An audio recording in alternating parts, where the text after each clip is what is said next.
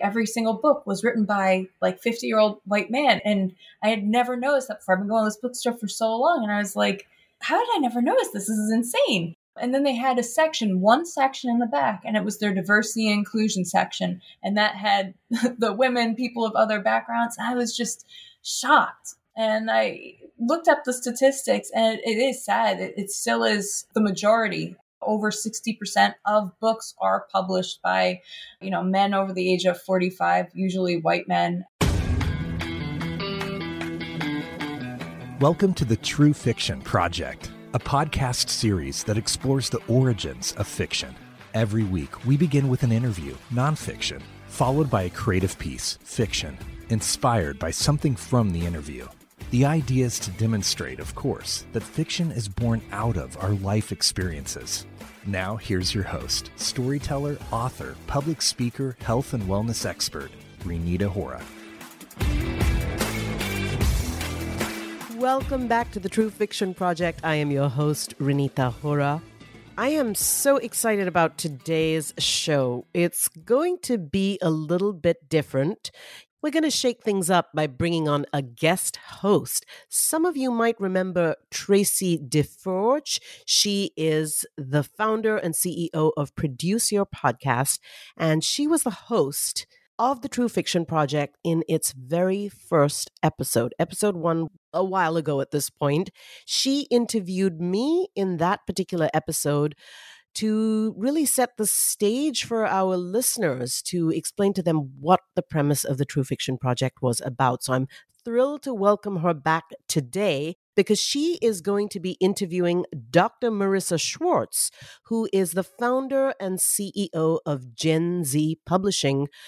I am just thrilled to say that these are my publishers. They are publishing my book, Operation Mom, my plan to get my mother a life and a man. It's coming out in August. I am completely thrilled and excited. And without further ado, I would love to throw it over to Traci and Dr. Morissa. Thanks, Reenita. Um, it's so fun to be back on the True Fiction Project podcast, which is, you know, I'm not supposed to pick favorites among our portfolio at Produce Your Podcast. You're supposed to love all your children the same. But can I just say for the record that this might be my favorite for so many reasons. And one of those reasons is the absolute never ending fountain of creativity that you always bring to the mic, to your writing, to everything that you do. You put such a magnificent creative spin on everything. And Operation Mom is absolutely no exception to that. I had the luxury and the benefit of getting a sneak peek behind the scenes of Operation Mom and to be able to be here today and talk with Morissa around the publishing of the book and the journey around Operation Mom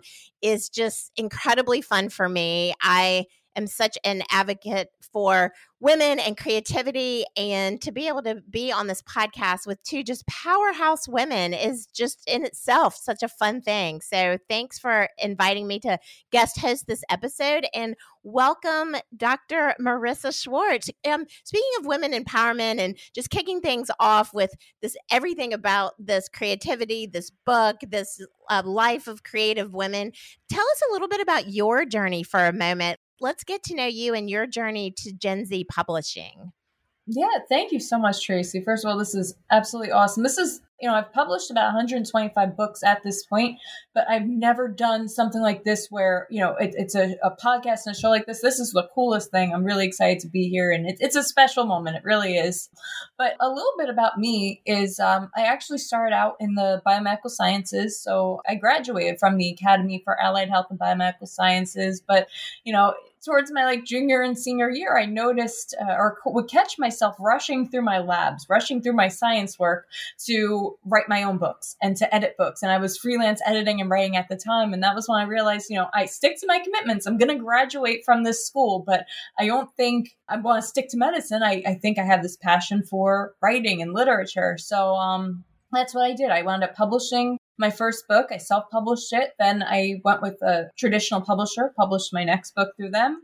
And uh, once I learned enough about the industry, I bootstrapped and started my own book publishing company. And I was fortunate that I was going through grad school at the time because I was able to have great resources, build my team from like minded individuals who are in similar programs. And um, that's how I, you know, built up my company over the past six years.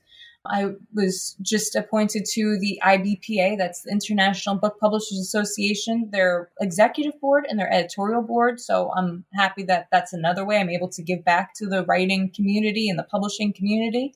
I was just named of Forbes 30 under 30, which is an honor to me. It was in their media category for the work that Gen Z has done with our books. Uh, and as part of that, I get to contribute to Forbes and Entrepreneurs. So I've been able to write uh, articles that people see, which is really, really cool through those platforms. And I also am a mentor to women through the Women's Center for Entrepreneurship, which is part of the SBA where I'm really excited to help small business owners grow their businesses, help them with their marketing, and, and teach courses on social media and all that fun stuff. Because that's something nowadays, in order to be a successful author or publisher or really business owner in general, you need to know marketing and social media and all that fun stuff. So I've uh, really honed in on those skills to help my clients and the ladies at the WCEC and our authors, of course. That is so fantastic. And world, she is just getting started. 30 under 30. I mean, I can't even imagine what's in store for you going forward. That's so exciting. And then it makes so much sense to me. I, I don't even know if I need to ask another question as to why the two of you have gotten together, Reenita and Morissa, because so many like minded synergies, so many positive traits in common. But what I really love and wanted to spotlight because with True Fiction Project, one of the things that has always been so powerful and the impact that it makes is that it's all about mentoring other writers. And that's one of the things when Reenita and I worked together to concept and develop the show that was so important to Reenita in terms of how the show was created, how it was concepted, and how it was executed. And then to hear about you not only just launching and running your own publishing business while you're studying such a, you know, really low stress aspect, what bioengineering or wow, sciences, and being and taking the time and making it a priority for you to mentor other women along the way on their journey. So kudos to you. And again, just so happy to meet you and get to know you and have you be here. With Operation Mom, I want to just start out by saying that we all need a lift in life. Some comedic humor is so important as we've gone globally through this pandemic and in still some ways dealing with the effects and the after effects of it. One of the things we noticed in podcasting, Morissa, was that the amount of listenership for comedy podcasts and narrative fiction podcasts actually grew exponentially during the pandemic and since the pandemic. So I'm really excited that Operation Mom is going to be put out into the world. And I can't really even say it any better than the way Renita said it. It's about getting your mom a life and a man. And just the tagline alone makes me laugh, right? Like, because we've probably all been in that kind of situation, even with, even if our parents are still married. Mine been married 60 something years. And I think my mom still wishes she could get herself a different man.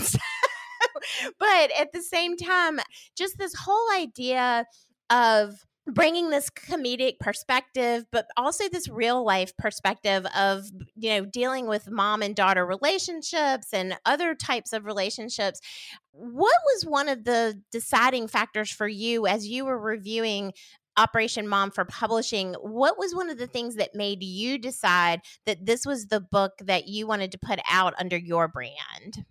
Yeah, there are several things. You know, the first is that we like to look at books that are different, that aren't a story that's been told. The closest thing I could think of to this book is The Parent Trap, which was a classic, you know, for my friends and I growing up. My friend and I were just talking about last week, like, oh, remember that classic, The Parent Trap? And it's quite different from this, but it's the most similar thing I could think. And I think the reason why people love that so much was because it was so unique. So Reenita's book is a very unique story. You know, you see sometimes books or stories about parents wanting to set up their kids, but it's very rare that you see the opposite way. And it's very honest and, of course, humorous. My favorite genre of book is humor. So I, am a little bit biased when I get a book with, uh, you know, th- this kind of tone. I love it. But yeah, the main thing that stood out to me was just the unique story, um, the the forward thinkingness of it, and of course, it's it's funny. It's it has a, a great there's a great story and personality behind the book. Oh, there's no doubt about that. And then, really, even drilling that down a little bit more specifically, and I love the reference to Parent Trap, and I am almost wondering, like, am I the do I know the real classic and you are calling the reboot the classic? Like I'm starting to feel like I might be a hundred because I think there was an original and a reboot, but I'm not hundred percent sure. But we've got a lot of great reboots out there right now. Top Gun, uh, you know, it's all about that. But yeah, Parent Trap, such a great metaphoric similarity. But taking that though and and really targeting that younger audience demographic tell us how this story is relatable and especially to American young adult audiences and bringing that piece into it. So, taking that from the bigger audience reach, like you were talking about, and then drilling that down a little bit more into the American young adult audience. Why do you think Operation Mom is going to connect so well with them? Well, there are a few aspects to it. The first, I think, is the relationship aspect between parent and child. Clearly, you know, I don't know if, say, 50, 60 years ago, a book like this could have been written. Back then, generally, the parent child relationship was, you know, what the parent says goes, that's it. Uh, for this book to work, you need to have a good relationship between parents and children, a, a, friendliness. You know, like my mom would always joke when I was growing up, "Oh, we're best friends." Her father wouldn't do that with her. With with them, it was very strict. What I say goes. So in Reenita's book, there's this friendliness to it, and this relationship of like the children feeling comfortable enough with you know the parents to act like this to you know really care for them and be looking to help so i think i really admire that i love that that there's that that closeness and that true care and empathy that you get from a parent child relationship that is of course a traditional parent child but also like a, a friendship uh, and i love seeing that in a book and that you don't see a relationship like that you know you see it more now in modern fiction, but it is still a relatively new thing. I think it's awesome. And the more that we represent that, the more people will see it and normalize it and be like, oh, I, I can be friends with my children. We can have a friendly relationship. Well, and I think both culturally and just um, in traditional sense of parent child relationships, that it's typically the parents that are trying to get the match for the children, right? And so this actually has a little bit of a different twist on that because it's the child trying to get the match for the parent. So that's, I think, a pretty unique twist just in itself, but especially culturally for this particular book. Would you agree? Oh, absolutely. A thousand percent. Yeah, that's the big twist for sure. Yeah, I, and I love that. I love that part of it and the closeness, the, the relationship between the parent and the child, just to be able to do that.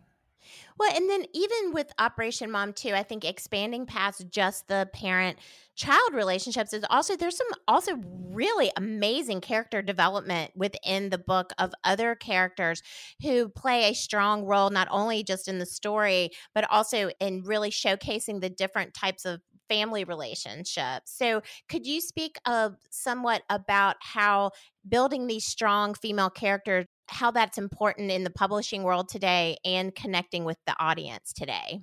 Yeah, I grew up in my I'll, I'll, say like in my teenage years and i thought oh man i just relate better to guys i i uh, every one of my favorite characters is a male character I, I guess i'm just a guy's girl until i realized that all the characters that i saw were guys every female character in everything that I watched, they were always like supporting characters. So it wasn't so much that I was a guy's girl and that I prefer guys. It was that there was not that representation. And it wasn't until I got into my 20s and now we see characters more frequently. There are strong female characters. And I realized, oh, that's a great character. I can relate to that. And I'm glad that the children growing up today are growing up with at least more female or strong female characters than I grew up with. And a book like this definitely shows how, you know, you can have a strong female character that you relate to. And I think that that's super important so that you have people realizing that women can be just as strong and empowered as men or anybody else. And, you know, representation is so important yeah, I actually had this conversation with uh, my best friend, and she said the same thing. She's like, "Yeah, I always thought, oh, I just relate better to guys." No, it's because we didn't have representation, and if those characters would have been females, probably would have related to them just as much or even more. I think that is such an interesting perspective. And looking back on what you were saying, I feel exactly the same way, but I just didn't know what I didn't know because I always thought, well, I'm just better friends with guys or I just connect better with, especially in the entrepreneurial role. My identities, because I was born in 19, I've never said my birth year out live on a podcast, but that's okay. It's relevant to the topic here. But in uh, 1968 is when I was born. And I always fashioned my career trajectory, even young, after what my dad was doing versus what my mom was doing. She was a lovely stay at home mother, but there was something inside of me from a really young age that was like, I am going to run my own business. And I even elected not to take typing because I was like, I'm going to have people for that because I'm going to be running a business. so that unfortunately was not my best decision. I took drama instead. But I, uh, I that was before we knew how important keyboards were going to be for the rest of our lives. But my whole point in saying that is that I've never actually connected those dots. I think that's such a poignant perspective that you're sharing is that, you know, there's a certain generation above the generation now who our only connectivity was either men who were doing what it was that we wanted to do in the world or maybe a small subset of women who were just like breaking the glass ceiling, but not necessarily in a way that we wanted to pattern ourselves after. So, what a wonderful secondary dimension of impact, if you will, Reenita, for this book that is so incredibly powerful. Thank you just for even bringing it to light in that way. Love that. Oh, it's just honest to the core. What can I say, Traci? It's all these things that you and you know Morissa have been talking about in just a touch sort of on the setting of the story culturally I grew up in Mumbai India I grew up in a time where similar to you, you know, my, my dad made me take shorthand and typing during the summer holidays. And I was like, what is this nonsense? I'm just wasting my day, wasting away. You know, and I've always had these sort of very strong, very zany, and highly neurotic women in my family, you know, present company included, I'll admit. But there's nothing wrong with a little bit of uh, neurosis. You know, it just makes the it's world go. It's a driving force for some. It can absolutely be a driving force for some. yeah. and in honesty lies great comedy. That I have discovered. So I could not have said it better in such and so factual as well. And this is a laugh out loud book. I mean, it is a literal LOL book. And that unique comedy perspective, and like you were saying, pulling from your literal experience of growing up in Mumbai. And I think, you know, it goes without saying, but I am going to reiterate that not only are we seeing the ability to find role models and like minded connections in the female characters themselves. But then we also have this next layer of relatability where other girls, young adults, women who are connecting with the book and that are from the same background as you, Reenita, can also see themselves literally in those characters. And I think that that's something that has been so important, especially in publishing and in film and media everything across the board is being able to expand characters and the types of people who are casting characters, both written and visually on film and podcasts and storytelling, to have that not someone who's playing the role of somebody from Mumbai, but having someone be from Mumbai, right? Absolutely. I mean, I think this is a good point you touch on, Traci, because so much of how we define diversity and diversity in publishing, and I'd be curious to, you know, Dr. Morissa's view on this, and diversity in media is oh, the characters must be diverse, but they must be American characters, right? She could be ethnically Asian or ethnically Indian or whatever, but she must be here and rooted here. Otherwise, how are we going to bring the audiences in? to me, specifically, diversity crosses boundaries, it crosses borders, it gives you a window into another culture or just a mindset or the way a character might think if they were an immigrant or are of immigrant parents or grew up somewhere else or were somewhere else. You know, that's diversity too, very, very much so. And I was really impressed with Gen Z publishing specifically because when their editors reviewed my manuscript, they picked up on stuff which was really pertinent from a language point of view, from a what kind of language you can use for the young adult point of view. And there was a lot of stuff, well, there was stuff in the manuscript which completely flies if it's going to be published in Asia or in India, but would not fly if it were published here. And they picked up on that and reviewed it with me and really went through the effort of detailing that and explaining why. And I really appreciated that because that only came from Gen Z. It didn't come from anybody else who reviewed my manuscript. So I'd love to ask Dr. Morissa, you know, about her views on what is diversity in publishing and specifically young adult publishing. Well, I'll tell you, I mean, I went to Pennsylvania. I've been going to the same bookstore there. I go up there every year.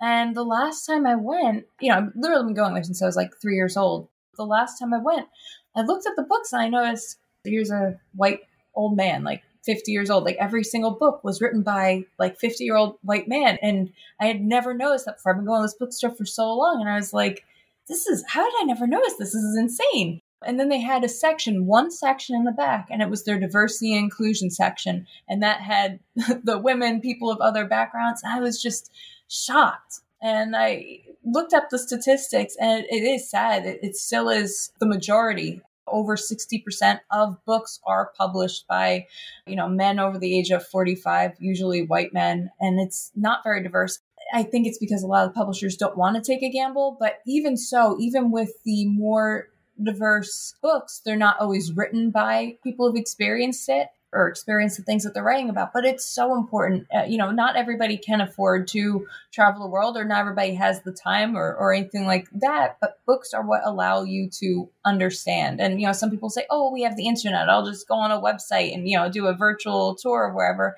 That's good. But a book gives you that real perspective. You know, if you're watching a TikTok video of, let's say, somebody talking about what it's like to live in another country, it's a different experience than spending four hours reading their words and really living that experience through their eyes. Uh, I, I, love that books can do that. You know, it's not a cliche, or it is a cliche, but it's not an exaggeration when people say, you know, you live many lifetimes through books, and it's because it, it is the best way to experience something through another person's eyes. And uh, it's unfortunate that the publishing industry hasn't necessarily caught up and doesn't always see that. I do see them making better strides. Uh, you know, with the IBPA, I was just appointed to the board. The first book that they assigned me to read is about anti racism. So that's definitely a step in the right direction. But I would love to see bookstores that are much more diverse and that don't have, you know, 90% of their bookshelves just written by one subset of person. I would love to see many more experiences because that's just going to help us all be more well rounded.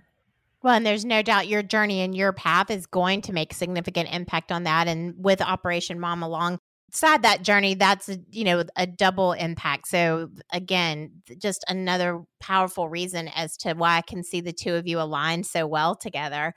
And i also want to expand that past because you know we're hearing so much about like the authors themselves and the types of books that are being written and the whole connectivity point there but i really liked what you were saying in terms of the in radio and in podcasting, we use the term theater of the mind because when you are being involved in storytelling, it just opens up your imagination so much more to be able to envision that on your own, right? And so to hear you bring up the comparison of someone talking on a TikTok video versus reading the book, I wanted to drill that down a little bit further into the specific commitment of Gen Z in general to storytelling. It really feels like that with the advances in some of the social media platforms and with podcasting in general in terms of really opening up I mean that that actually has brought this generation back to an imaginative process with reading, with listening, with storytelling. How do you feel that Gen Z's like the commitment to just storytelling in general? Do you feel like that Gen Z is going to kind of re-innovate storytelling and is this book really speak to that as well? Yeah, I mean, we certainly hope to make an impact. I always want to make a positive impact on the literary world. And, you know, our art reflects our world and vice versa.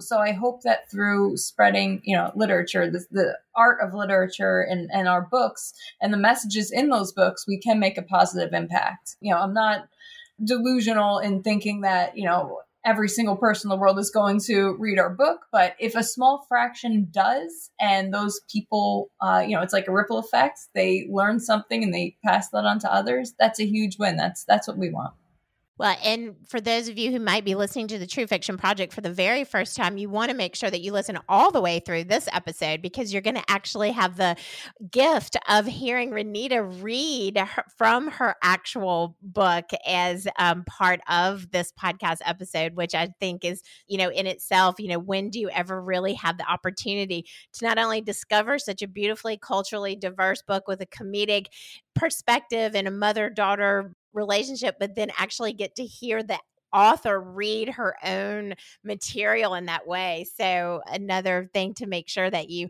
listen more for. But, you know, I want to transition a little bit away from the content of the book so much and just really talk about the reach of the book. And we were talking slightly about multimedia formats in terms of TikTok and social media and the whole idea that storytelling can carry through audio storytelling and other areas.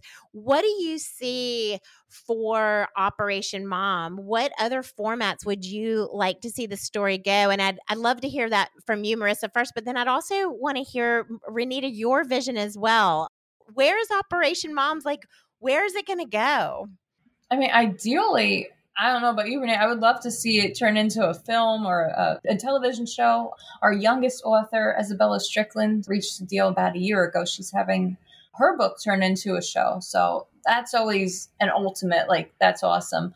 But even on a smaller scale, I mean, we've had books purchased by school districts where every child in the school district reads their book. So uh, we have a book, uh, two books actually by Dr. Audrey Cuff, and she works in the Jersey City school systems. They purchased each of her books, and every student in those school systems read her books. And her books also deal with diversity and the issues that you know children in certain schools and in like a place like Jersey City, some of the issues and things that they go through. And those children reading that book, you know, they saw themselves, they saw people like themselves represented in a book that they hadn't previously seen before. So it's really uh, the opportunities like that are super exciting, and I hope that we can do things like that for Reenita.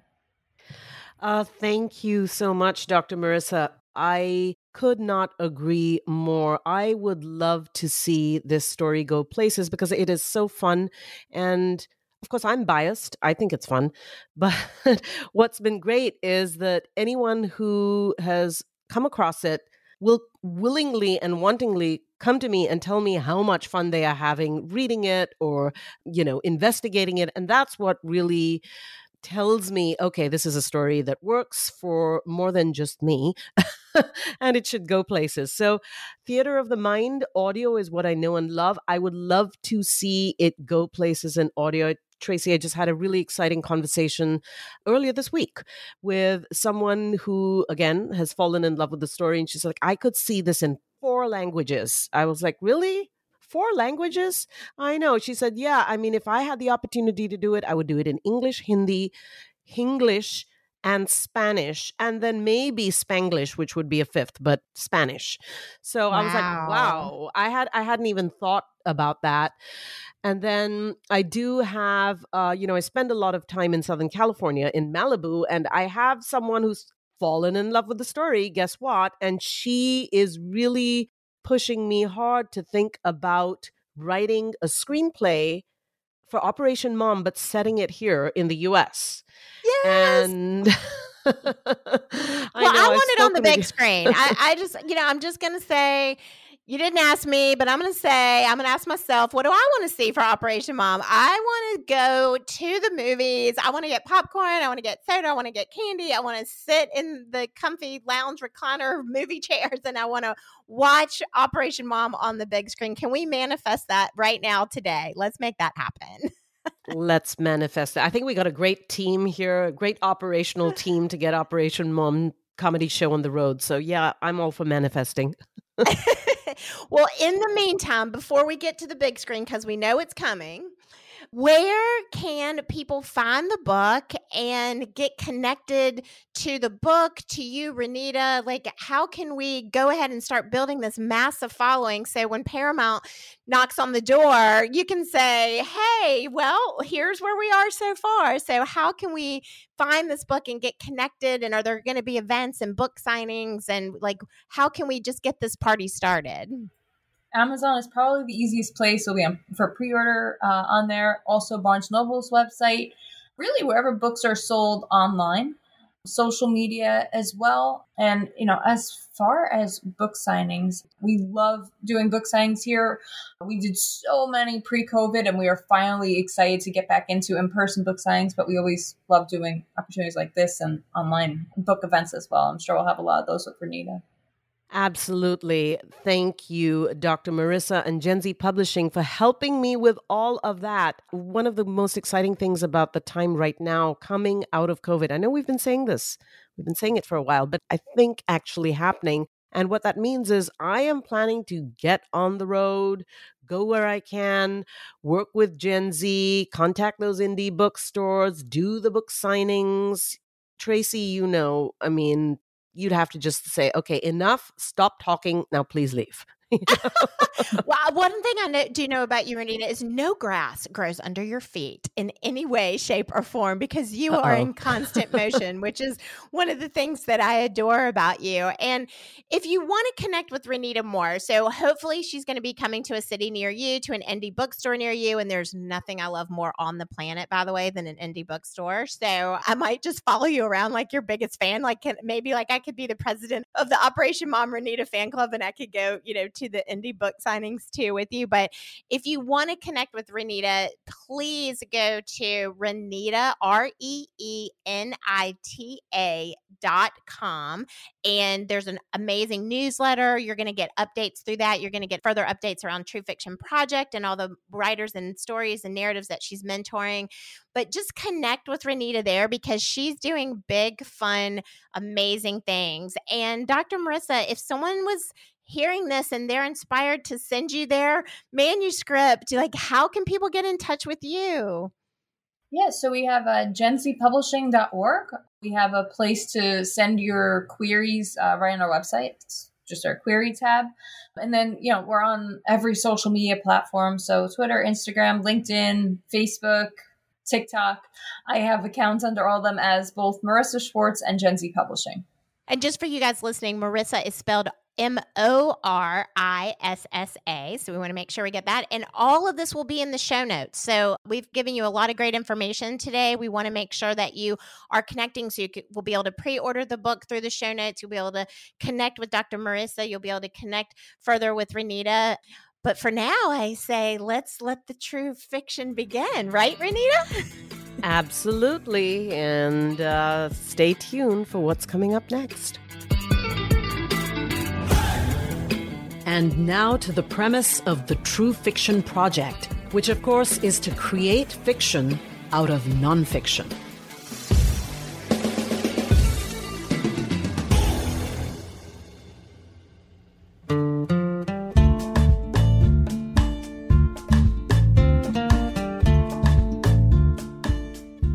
And now I'm going to read an excerpt from my new novel, Operation Mom My Plan to Get My Mother a Life in a Man. In this particular scene, we see Ela hanging out with her mom, Vina, and you really get a sense of their relationship, what it's like to be the daughter of an obsessive mom, and maybe a little bit of the other way around, too. What it's like to be the mom of an insistent daughter.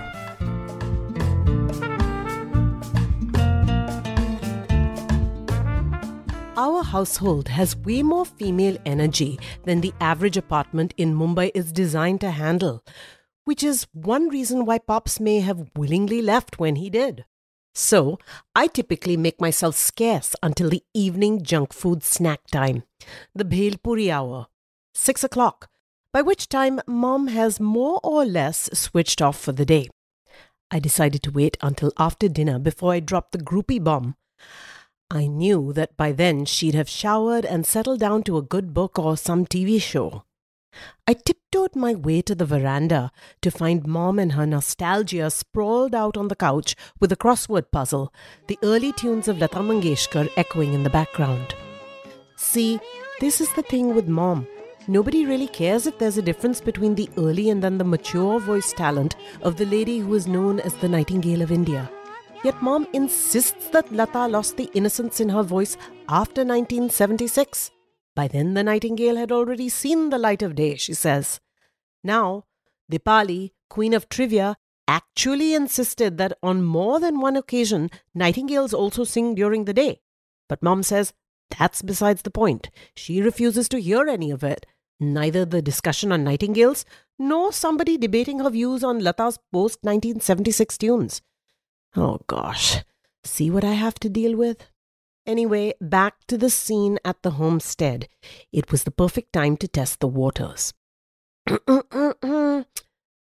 Ali Zafar comes to town in a few weeks, and I am going to his concert. I announced to Mom over Lata's songbird melody. Mom looked up from her paper, her glasses perched on the tip of her nose in a granny stance. What was that? Ali Zafar comes to town I began repeating like a broken record, Yes, I heard you the first time, and the answer is no. That was it. She said it and returned to her crossword. So, yeah, you heard me the first time, then why did you even ask? Her reaction was predictable. So was the fact that she could give no logical reason to support her statement. So, of course, I decided to press it further.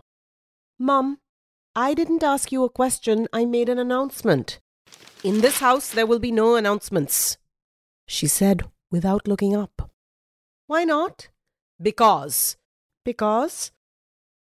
No response. Mum, I asked you a question. What do you want me to say? A frown sat on her brows, although her eyes were still focused on the crossword. I'd like you to say anything that could possibly support your decision to not support my decision to go to Ali Zafar's concert. It's inappropriate. She scrunched up her face. Mom, I'm 17. Besides, how is Ali Zafar inappropriate? The guy is known for his squeaky clean persona. He's not like Lady Gaga half naked and devouring human flesh on stage. Mum grunted from behind her paper, and I decided to take it up a notch. What's inappropriate is the fact that you are so out of touch with the appropriateness of Ali Zafar's brand of pop culture. Match point. Mum crushed her paper down on the table. Let me tell you what's appropriate. Okay, I'm waiting. I knew full well that keeping my cool would only irk her. Mom shot me her death stare. Her Punjabi genes never failed to take over when she was under duress. Do you know how dangerous rock concerts are with druggies and potheads who eve tease young girls for entertainment? There have been at least five incidents this year. Eve teasers. Oh my gosh, how I hated those guys. Not just for their acts of public sexual harassment, but also for the fact that their actions had become a topic that fed my mother's paranoia. Actually, Mom, there have only been three incidents, and none of them at rock concerts. I dare say Mum had reason to be concerned, but that wasn't reason enough for me to cede power to her by acknowledging her valid worry. No decent girl goes to rock concerts. Mum, you're so imperious. Well, that's a bummer because this decent girl has already bought the tickets. You what? When? With what money? Mum suddenly sat up tall, her head perfectly aligned with her spine. A flicker of excitement tingled down my spine. I could not, of course, tell her the truth, which is that Dipali had already purchased the tickets for me during uh, the math class online. Um, let's just say it was a present. Mum slapped her hand down on the table so hard that her glasses slid further down her nose. There will be no presents in my house. I pictured Dipali in my head and rolled my eyes like her. There will be no announcements like there will be no presents. Will there ever be anything reasonable or fun around here? My so called abhorrent teenage behavior apparently infuriated Mum all the more, and she took off her glasses and began to wring her hands in frustrated agony. Listen, young lady, when I was your age, nobody gave me concert tickets for presents. That's because you didn't go to any concerts, and Lord knows you needed them, both the concerts and the presents. Ouch. I bit my tongue. But it was true. Mum hadn't been given enough presents in her life. Her presents typically favored their two sons, and Pops had dumped her. Or was it the other way around? I don't know. Like I said, both of them have their own version. But anyway, he had dumped her way too soon by Indian standards. Even in their limited time together, he had never lavished her with presents the way Dipali's dad showered her mother with gift after gift after gift, despite all of their disagreements. And it isn't like she is high maintenance or anything like that. In Mumbai, it's hard to get lower on the maintenance charts than my mother, Veena Isham. She takes what she gets. And you know what? That's not necessarily a good thing.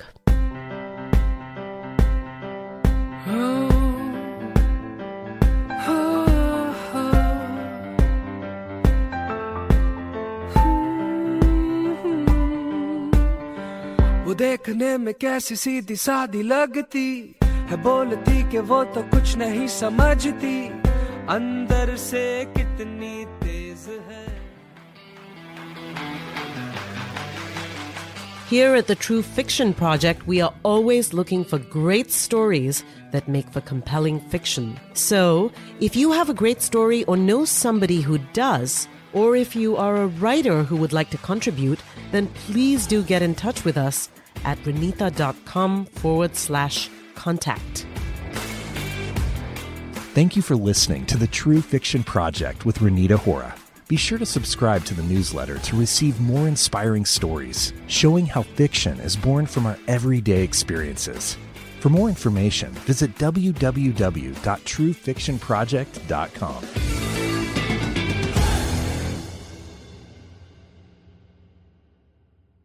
BetMGM has an unreal deal for sports fans in Virginia. Turn $5 into $150 instantly when you place your first wager at BetMGM. Simply download the BetMGM app and sign up using code Champion150. Then place a $5 wager on any sport. You'll receive $150 in bonus bets, regardless of your wager's outcome. And if you think the fun stops there, the King of Sportsbooks has plenty of surprises in store. Check out daily promotions, same game parlays, live bets, and so much more. Download the app in Virginia today and get $150 in bonus bets instantly from your first wager. Only at BetMGM. BetMGM and GameSense remind you to play responsibly. See BetMGM.com for terms. 21 plus only, Virginia only. New customer offer. Subject to eligibility requirements. Rewards are non withdrawable bonus bets that expire in seven days. Please gamble responsibly. Gambling problem? Call 1 800 Gambler. Promotional offer not available in Washington, D.C.